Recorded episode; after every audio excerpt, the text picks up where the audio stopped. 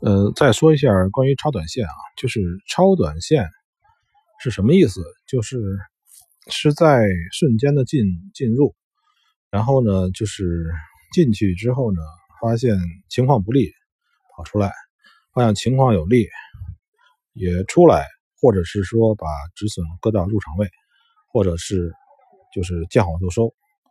呃，大多数的超短线呢，有两类人在做。一类人是刚开始做的人，这些人呢，他们嗯不知道那些技术啊，不知道那些规则，不知道基本面，或者说知道片一知半一知半解。然后呢，他们做车车短线的原因在于呢，他们觉得看到了这个方向，看到了利润，所以做下去。然后紧跟着呢，很多人可能会这样，就是他们呃由于做超短线失败了，亏损了。他们沉迷于各种的技术消息、方法、信息，后来呢，就是很多很多人就不了了之了。呃，我现在在说一个问题是这样，就是，呃，你想有能力去做超短线，你要具备什么样的素质？你要具备一个素质，就是说，呃，你要足够的傻，你要足够的傻，你才能做超短线。呃，这个是什么意思呢？就是说，呃，很多人呢，就是看到了现在价格在上涨，然后呢，他会回忆出来很多的所谓的陷阱，他脑子里有很多的以前受过的这个损失的这样的经验吧，或者叫伤疤，然后他就会。阻止他去进行买卖，因为他怕万一是什么事情发生，尤其是对这很多交易的老手来讲，他们会产生联想，就是此时此刻的情况呢，很像某时的一个一个一个一个交易陷阱。我上次因为这个亏了很多钱，对吧？就是说，呃，你要想做超短线，你要足够傻，你要是就是每一。每每时每刻，你都能刷新自己。你要就像这个说什么似的，就是就是什么什么市场虐虐我千百遍，我我对市场如初恋，是吧？这这就是你要有一种那个就是刷新的感觉，就是这种感觉的话，就是但是呢，这里边存在一个问题：如果你做超短线，你的仓位比较大。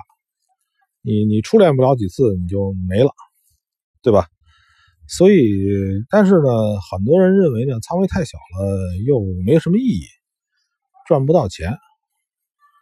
呃，这里边有一个小矛盾，但是呢，我们的我前面也讲过，我们的方法是这样：你首先先避免自己产生大的亏损。呃，如果说你能够避免了大的亏损，你就必然能够小的盈利。然后进而产生大的盈利。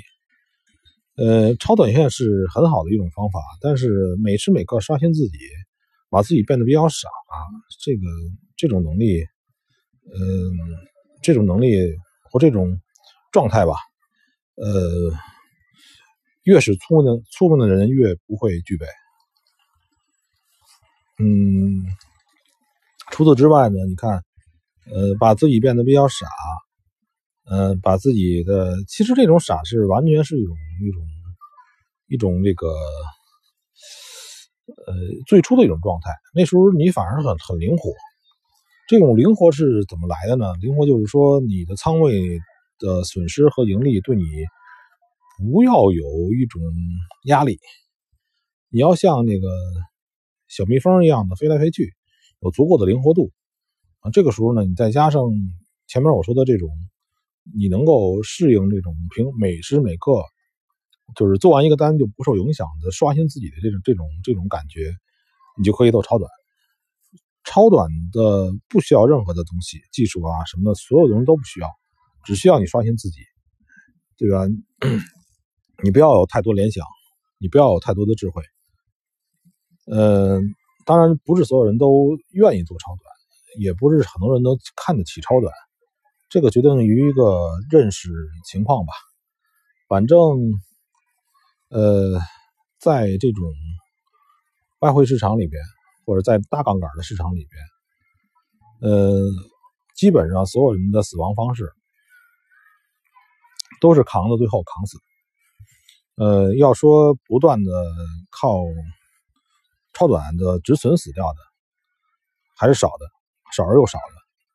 因为很多人到他损失了几次之后，他可能就会，呃，不能刷新自己了。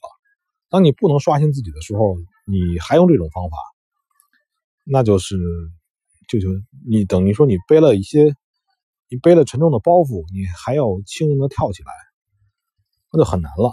就是。呃，如果说呃你能做到每时每刻刷新自己的话，我觉得这个方法确实是不错的一个一个教育方式，教育方式吧，不能叫方法了。